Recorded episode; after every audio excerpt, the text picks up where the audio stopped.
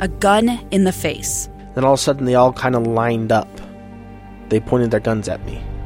And this is the point where I thought, I'm going to die today. Started two years of horror for an American in Venezuela. They said, You need to give us your phone and get ready because you're coming with us. I'm Becky Bruce, and I spent a year researching and piecing together Josh and Thamy Holt's story about their ordeal in a notorious prison. That's when everything started to turn bad. We had another pound on the door. Boom, boom, boom. And there was the police once again. You can binge all of the episodes of Hope and Darkness on KSLPodcasts.com or wherever you get your podcasts.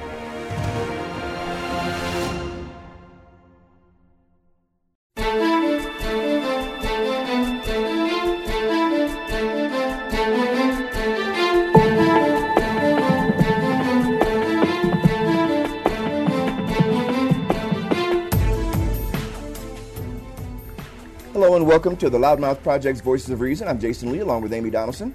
On this episode, we're joined by Ben McAdams, friend of our show and former congressman and founder of the Common Ground Institute, which is an organization focused on promoting and building consensus, consensus on important public policy issues.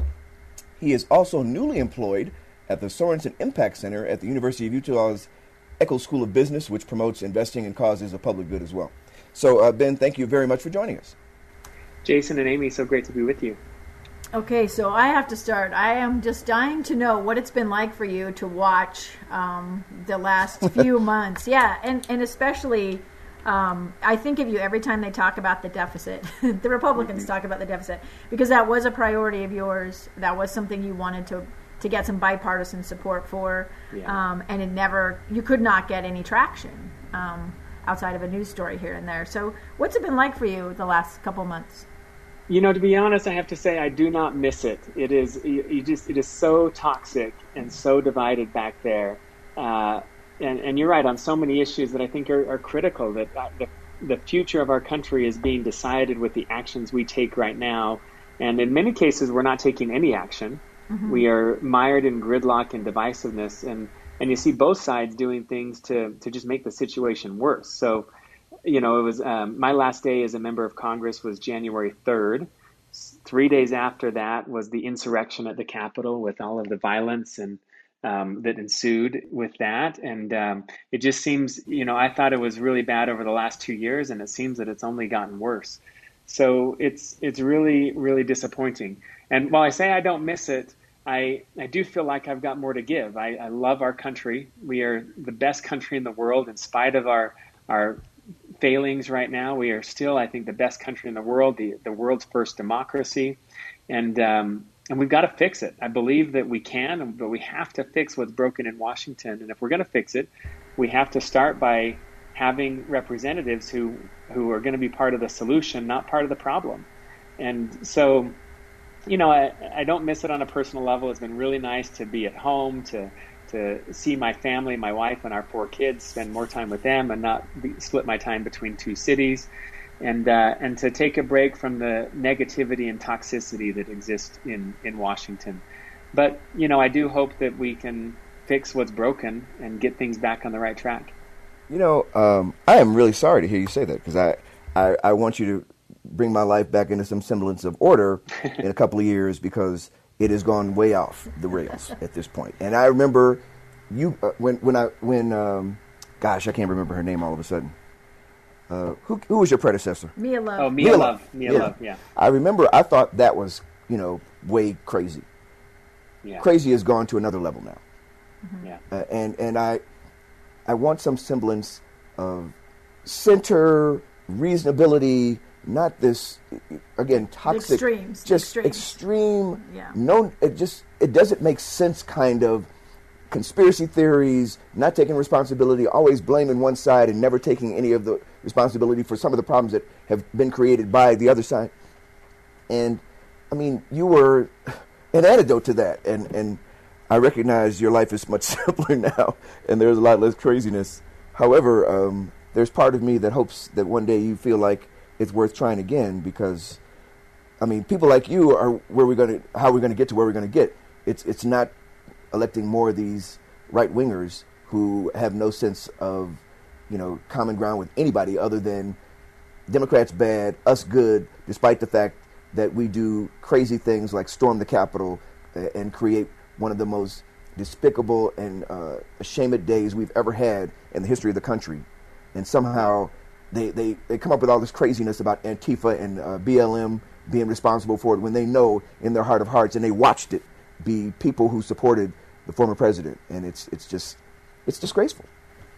It really is. And it's really sad. I think it's a sad day for our country and sad to see we keep thinking we have sunk so far and, and then the next year brings us even deeper into this division and, and brokenness in Washington. And, you know, I, I don't know what my future holds. I, I, I, certainly, I do feel like I've got more to give to our state and to our country. And, and that may include running for office in, in two years. It may be 10 years. It may be, if my wife gets her way, it may be never again. But, but I do think, I do think, um, I, I, what I do know is whether it's running for office or in a different capacity, I'm interested in public service. And that's what, that's what I, I like right now about the opportunities that I'm, I'm doing right now is it's I'm able to continue to give back to a state and a community that I love. Uh, I'm not uh, not as an elected official, but in, in new ways, and and uh, still able to do public service. And um, in the meantime, I think I, I think you're right, Jason. I think we've got to fix what's broken.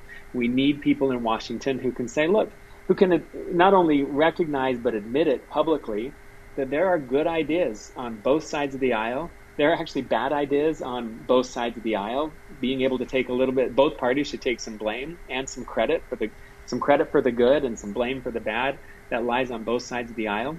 But also recognizing that even when you disagree with somebody, you can learn from listening, from uh, listening to their ideas and trying to understand where they're coming from.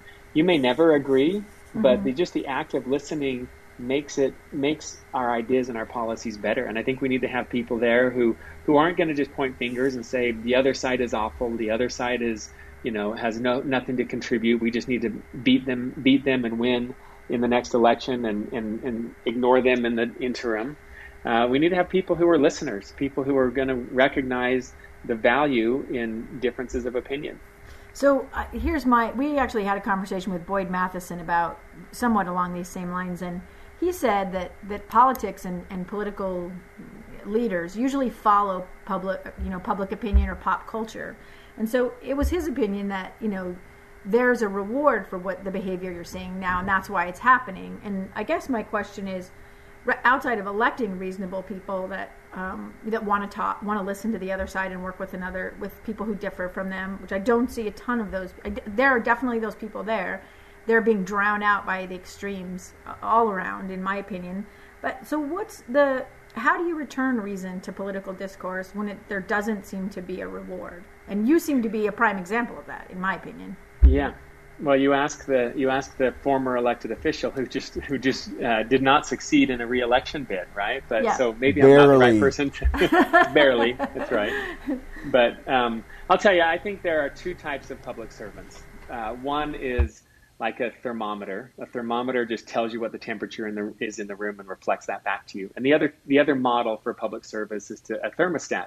A thermostat will change the temperature in the room. If I go and set the thermostat to 72 degrees, the temperature will become 72 degrees. And I think you know public service is is um, finding the balance between that. Certainly, as an elected representative, I need to represent the the will of my district.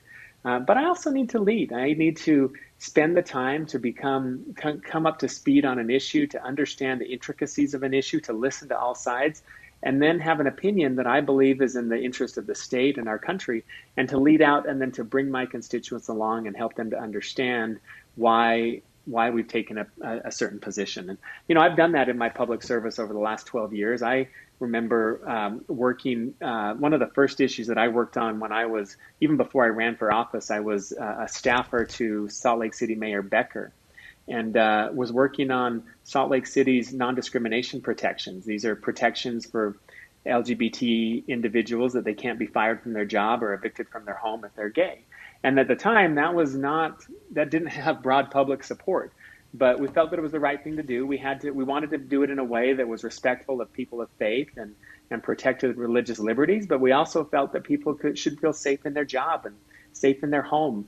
Uh, and protected from discrimination. And so, working on that, I, I worked with the state legislature, with um, faith groups, with business groups, with uh, Salt Lake City, with LGBT advocacy groups, and we crafted uh, an approach that garnered broad support from from everybody. And today, Utah was um, one of the few red states that has enacted statewide, the, taking these uh, these protections that were adopted by Salt Lake City in 2009, they now apply statewide, and they've got broad public support. And so, you know, I talk about being a thermometer and reflecting the will of our district, but if that's all you ever did, that that's what's landed us where we are right now. Many of our representatives in Washington know that you can throw gas on the flames and uh, and get people riled up and and feed them misinformation that'll speak to their uh, angers and frustrations. And and you can do that and, and ride that wave into winning elections. And uh, but is it the responsible thing to do? Or can we say here's where we need to get to. We need a we need peace. We need a place where all americans feel safe and respected where we have um, you know people of faith and people of no faith can uh, and you know people of uh, racial um, minorities have opportunities to succeed and to lift themselves up in life, and and we can do all of that um, by um, if our leaders will step forward and and decide to lead rather than just play to the the um, insecurities or fears of of the public. When we come back, we want to continue our discussion with uh, Ben McAdams, former congressman and founder of the Common Ground Institute, organization fo- focused on promoting uh, consensus on important public policy issues. Uh, I'm Jason Lee. She's Amy Donaldson. This is Voices of Reason.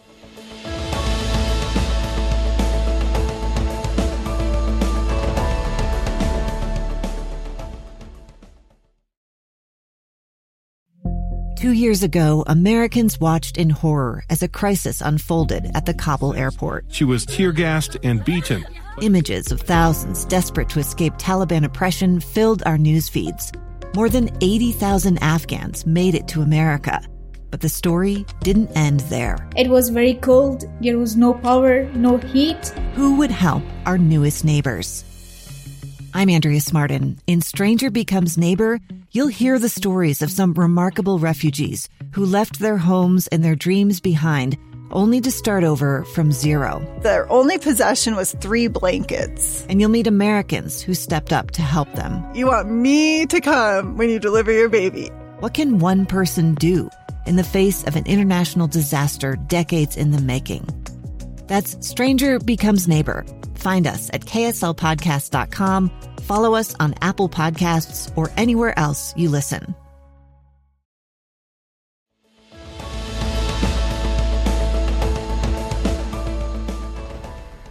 We're back with the Loudmouth Project's Voices of Reason, Amy Donaldson and Jason Lee.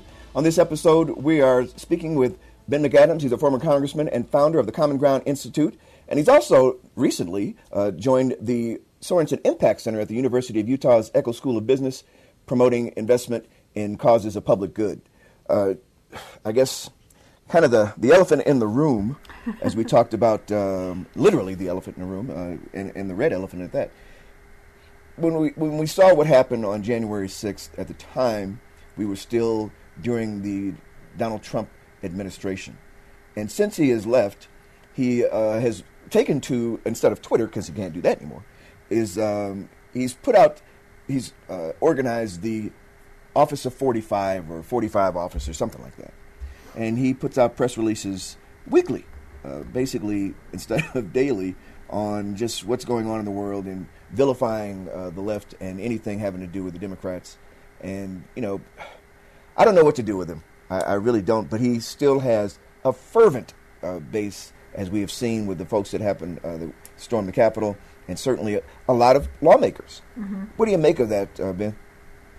Well, I, you know, I, I think I look forward to the day when we can make government boring again. I have enjoyed the last couple of months not knowing on an hourly basis what the president is angry about and what he's worked up about. But um, I think I think people are, are, ready for to have government boring to just go about our lives and know that our government is is working on issues. Uh, mm-hmm. We may agree or disagree, but not have a minute by minute play on that. You know, I think our country really is at a crossroads, and we need to decide what direction we're going to go in.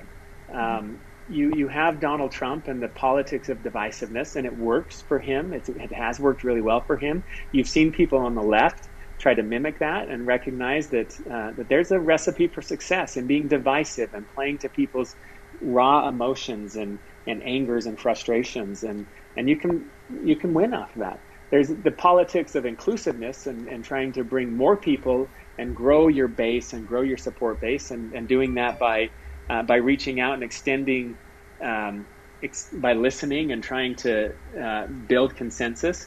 And I think our country needs to, needs to decide which which path are we going to go in. Are we going to elect leaders who are divisive and, and tear us apart uh, and and focus on what our differences are, or are we going to elect leaders who recognize that we have more, more, so much more in common than what divides us and work to bring us together?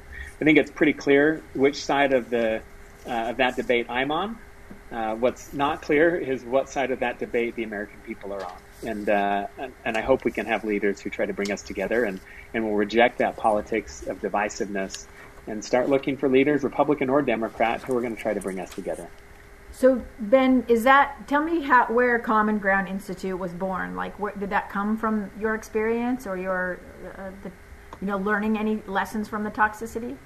Yeah, you know, one of the things that I know, we, we uh, you know, everybody says, or many people say, that they want our elected officials to work together, to, to stop the finger pointing and yelling, and just to work together to get things done. And in my experience, um, working to build consensus and the times where I've been successful and the times where I've seen our government fail to have success, um, what I recognize is success doesn't happen at the moment that you're casting a vote on the floor of Congress. If you're going to be successful in reaching across the aisle and building consensus, it starts weeks, sometimes months, or even years before that vote is, is cast. And what you need is um, people, stakeholders, elected representatives for sure, but also other stakeholders who have an interest in a particular issue, who are sitting down, who are talking about their differences and why they can't agree. And then some creative problem solving. How can we accommodate the concerns of one side and the goals of another side, and how do how do we these pieces creatively fit together? And that takes intense listening and uh, creative problem solving. And so I think that is missing. I think we've lost the muscle memory of how to do that. And so when I um, when you know when my life enters this new chapter of, of post political office, holding office and campaigns, I felt that I could continue to add value and, and continue in a role of public service by creating this Common Ground Institute that will identify issues of, uh, of divisiveness, but maybe where success is in the public interest, and, uh, and, and engage and work on that listening, bringing together the stakeholders.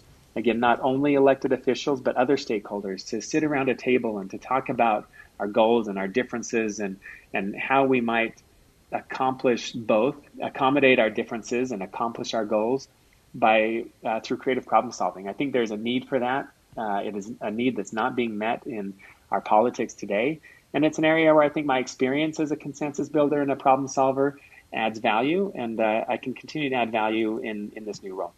Got about two or three minutes to go in this segment. So, are there particular issues that you feel as though uh, can be the, the, the the launch point of beginning this process of trying to find common ground, trying to help improve public policy, though that so that it serves the vast majority of people in our community?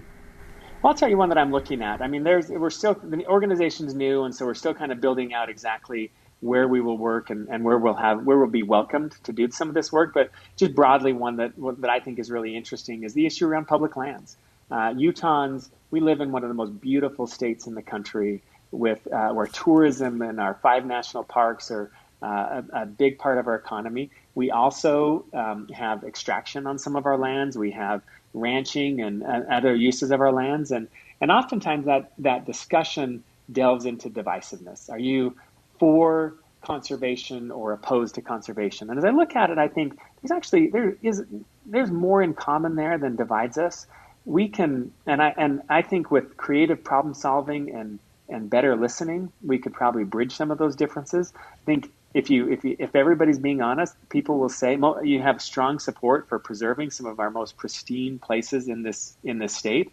We also recognize that some of the ranching and other activities on our lands, people are trying to provide for their families and and they love the land. Our, the ranchers who I know in rural Utah love our lands, and they consider themselves good stewards of our lands also. Mm-hmm. And uh, and then we rec- I, I you know I, I, think nobody's uh, everybody likes energy and, and gas in our cars, but nobody necessarily is a proponent of extraction. But I think we can recognize that that is part of our reality today, and mm-hmm. uh, and let's talk about it. Let's see how we can minimize the negative impacts on our land, maximize the benefits both economically and the jobs that can come from our lands, and also preserving our most precious resources for for future uh, the lands and the beauty of our lands, preserving those resources for future generations.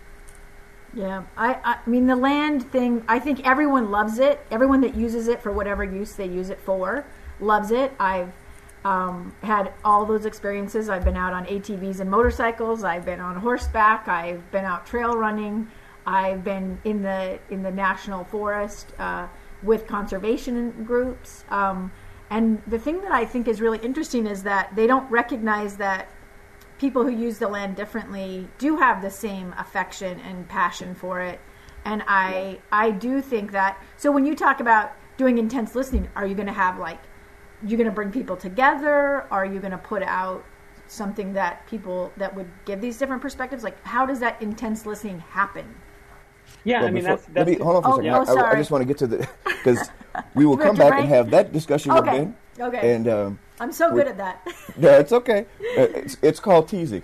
Uh, so we're talking with former Congressman Ben McAdams about the issues that are important to us in our community and how we can find common ground with this Common Ground Institute and figure out a way to focus on these problems, find solutions, and, and help us all while preserving our natural beauty.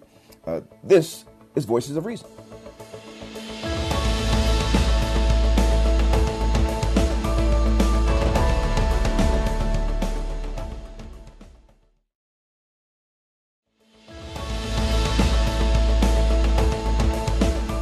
We're back with the Loudmouth Project's Voices of Reason. Jason Lee and Amy Donaldson speaking today with Ben McAdams, founder of the Common Ground Institute, an organization focused on promoting and building consensus. Consensus. I'm gonna get that word right one of these days on important policy issues. He's also newly employed at the Sorenson Impact Center at the University of Utah's Eccles School of Business that promotes investment in causes of public good.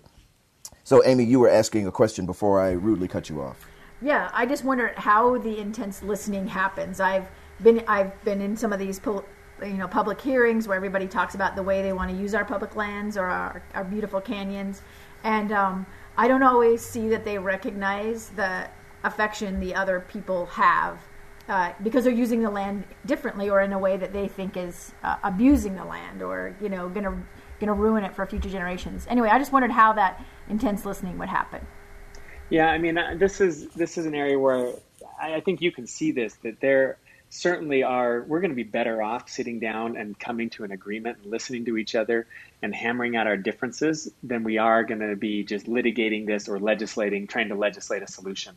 Uh, we could be stuck in gridlock for years by litigating and legislating and much better off if we sit down and talk. And I think, um, first of all, any type of consensus building like this, in my experience and my work doing this successfully, uh, it first has to start with having every stakeholder at the table. Everybody has a reason to be there, and they will be respected, and their views and, and positions will be respected as we listen to each other and try and craft uh, craft a consensus. And then hopefully people come to the realization that we are going to be better off by coming to an agreement than we are trying to uh, to win through a, a, might makes right type approach by legislation or litigation. And uh, I think that's where it starts. It has to start with listening, identifying the concerns, and respecting everybody's. Um, everybody at the table has is well motivated and has good values. They may be different than my values. I, I grew up. I'm a Boy Scout. I'm an Eagle Scout. I grew up camping and enjoying these public lands, but we have to recognize multiple uses and multiple uh, desires for these lands and, and give everybody the dignity of uh, acknowledging that their perspective is well motivated and well intended, and then let's start from there. But it has to start with uh, respect and it, it giving everyone the dignity to be at the table. So uh, I want to kind of switch to your work with the Sorenson Impact Center, who that was started and founded by James Lee Sorenson, who is the son and heir to the Sorenson, uh, you know, multi-billionaire uh, fortune. Who this family has been involved in philanthropy for decades, and uh, I, w- I wanted to get a sense of what made you want to be involved uh, with the Sorenson Impact Center and, it, and its focus on investing in uh, causes of public good? Well, I'm a huge admirer of, of Jim Sorenson and the work that he's done philanthropically. And Jim really tries to uh, work by bringing together private sector forces for public good and, and recognizing that government and the private sector can, can support each other and work together, that a strong private sector can accomplish so much philanthropically uh, at scale, and, uh, and that using the tools of government to support a robust private sector solutions to some of our biggest challenges is sometimes the best way to, to do it, to, to find solutions at scale. So when I was mayor of Salt Lake County, I worked with Jim Sorenson and Sorenson Impact on issues about homelessness or reducing recidivism or improving educational outcomes with disadvantaged youth. And, and we, we were trying to uh, work to bring better data driven decisions into government. Jim was a big supporter of, of my effort to create the, the bipartisan What Works caucus to try to make our decisions at the federal level data driven and evidence based. And so when Sorenson Impact reached out to me and asked if, um, if I'd be interested in in joining and having an affiliation with the work they do, it just really felt like a natural extension of my public service as mayor and in Congress. And, and their mission, I think, um, has done so much good and will continue to do good as we work to work to really create opportunities for people um, people who need them and to find and bringing making sure the private sector has a seat at the table in um, in providing solutions. You know, it really is a robust private sector that's helped with uh, finding cures for diseases and treatments for uh, and and you know creating things like the smartphone that has been a great equalizer and created mm-hmm. opportunities for people and there's really a lot of good that can happen if we align the forces of the private sector in the direction of public good. Do you see any um, changes, or I mean, do you anticipate some differences based on what's happened in this year of COVID? I mean, it's had a, it's had a pretty significant impact on a lot of the business community, but then I also heard like super wealthy got wealthier. I, I don't really know how to. I feel like our economy's pretty good for you know even though it's taken a mm-hmm. beating.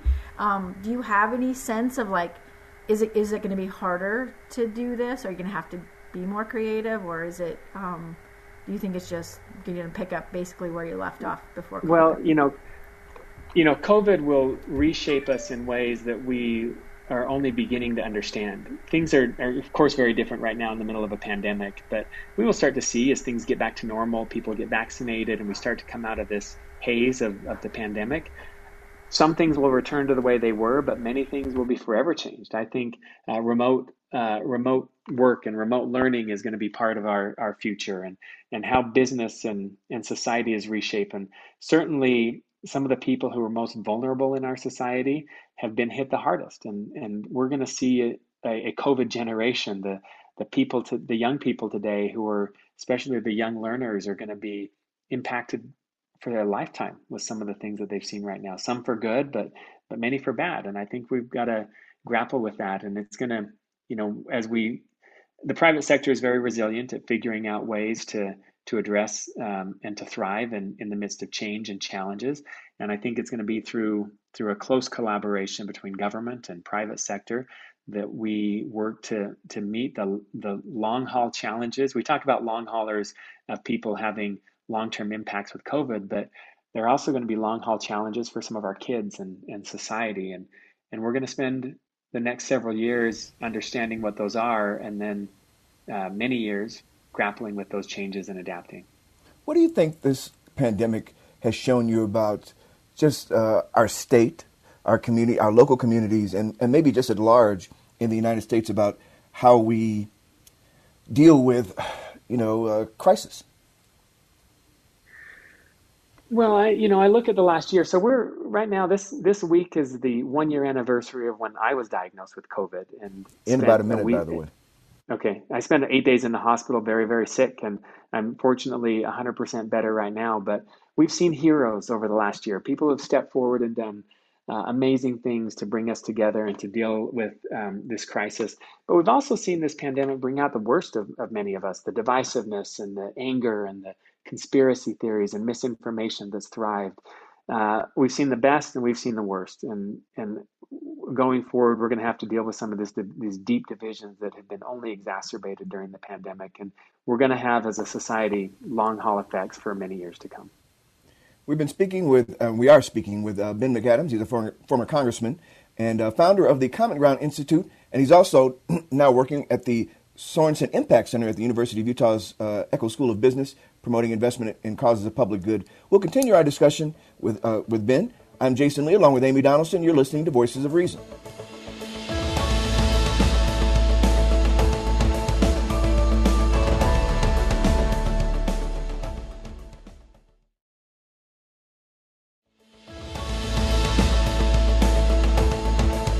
We are back once again with the Loudmouth Project's Voices of Reason, Amy Donaldson and Jason Lee.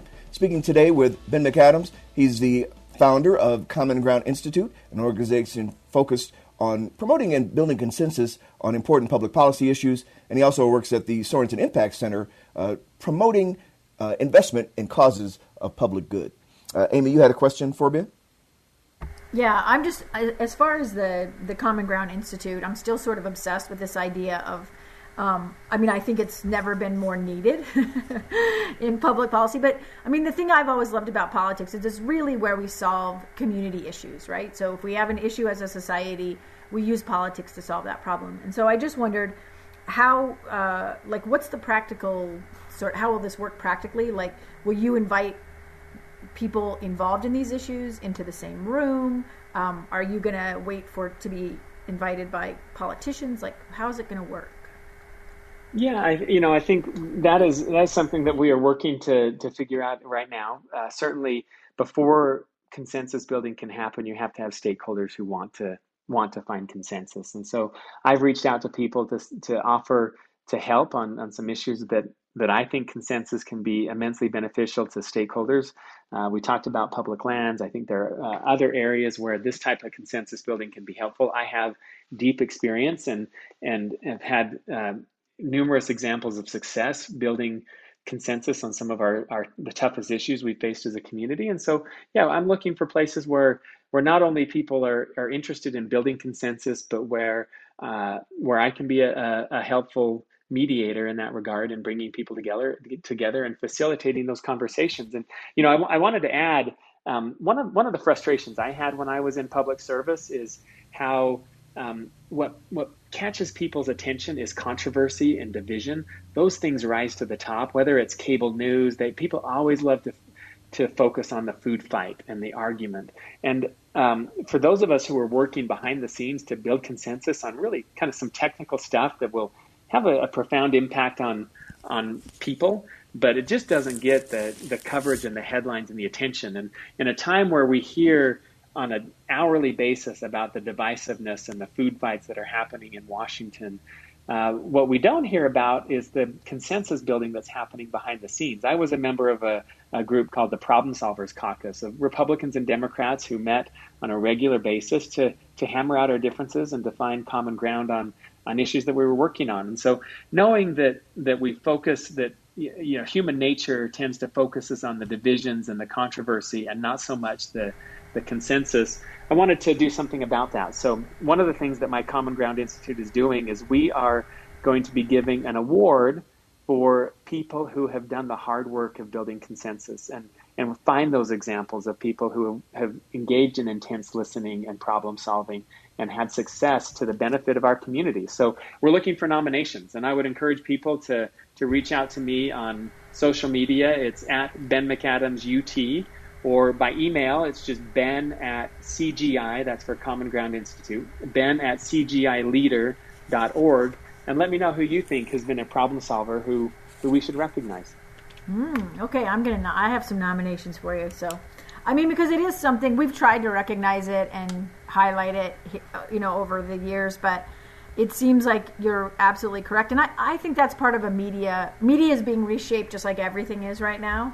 Um, but I, I think that media didn't really know how to deal with someone like Donald Trump. And I think we've all asked ourselves a lot of hard questions in the last couple of years. You know, how should we handle something um, that is divisive, and who do we give the microphone to? Um, I, I, I just think we've done a lot of learning, which leads me to my other question. What have you learned about your own leadership style and abilities coming out of your service in Congress? Well, I've learned that um, the the best, you know, that uh, everybody who goes into public service is going to have strong opinions and passions, right, and things that I care about that I want to fight for. But I've also learned that it's important to keep an open mind.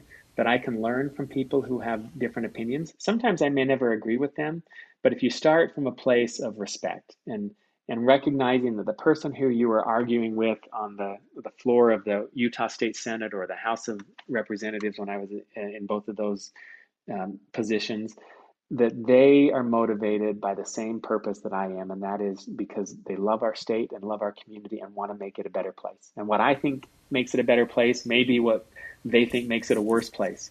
But we stand in debate for the same reason. And if you can start with that position of, of dignifying the position of somebody who you disagree with, that is the first seeds of consensus.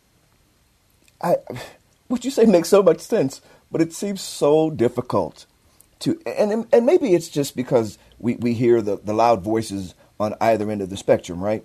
Because I think generally speaking, average people tend not to talk at each other, but kind of speak with each other, and and but then then there's these voices, and unfortunately, it's becoming louder and louder, and, and it's being more pervasive in our uh, public discourse where they do vilify the other side, or they you know somehow you know, they question people's patriotism, or other times people question people's sanity. Uh, and I find that even uh, just just objectionable. You know, instead of being civil human beings, we've become kind of these angry uh, ideologues, and, and we've not done our, our society any good. Yeah, I mean, far too often, you know, it's in human nature that if you hear something that maybe doesn't mesh with your worldview on a particular topic, you reject it and you push that away. And if it's something that reaffirms what you already think, um, then you then it's easier to adopt it. It just it feels it it it vibes with what you're thinking. And you know, I think it's a it's a something we need to push ourselves to to think. You know, whether it's a political party I align with or an economic idea or perception, to be willing to listen with an open mind to to a different opinion and a different approach, a different solution perhaps to a problem, and to at least at the very very least dignify that a different position is you know when we get to the point that we say somebody who disagrees with me hates our country and and we have nothing in common that's where it really starts to break down. So at least say you know I, i'm of a particular political party or opinion and i'm going to vote that way but recognize that the other side is is seeking to do the exact same thing that we want to make our country a better place for everyone in it. Well, that's I, I think that's the way we're going to have to end today's I, program. I actually love that as an ending. It's a, it's aspirational. I love what you're doing. Um, maybe we'll have to talk you into resurrecting your podcast. Uh, so, because we'd love to follow along and hear what you're doing because this is it's been. Uh, Jason and I have been on on the rehab train trying to get back to believing that consensus and um, you know, cooperation is possible in government. Yeah. Listen, well, I, I hope say, it is. I hope it is too. Uh, I really do. And thank you, Ben, for joining us. Join us again for the next episode of the Loudmouth Project's Voices of Reason. If you have any comments about the show, please contact, contact us via email at voramed at gmail.com or at vorjasonl at gmail.com. You can also find us on Twitter at adonsports and at jasonlee1. Our show's Twitter handle is at VOR Podcast, Check out our Facebook page, and you can also find and subscribe to free episodes of our podcast on Google Podcasts, Apple Podcasts, or any places where you find interesting content. Be sure to review our show as well. We love to get your feedback, and it helps us grow our audience. Until next time, I'm Jason Lee along with Amy Donaldson. When you engage in passionate debate, do your best to keep your dialogue civil. Try to be the voice of reason.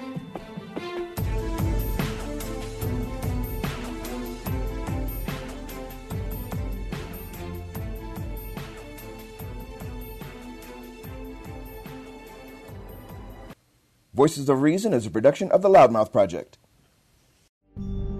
It's the story of an American held in a dark Venezuelan prison. Then all of a sudden, they all kind of lined up. They pointed their guns at me. And this is the point where I thought, I'm going to die today. I'm Becky Bruce.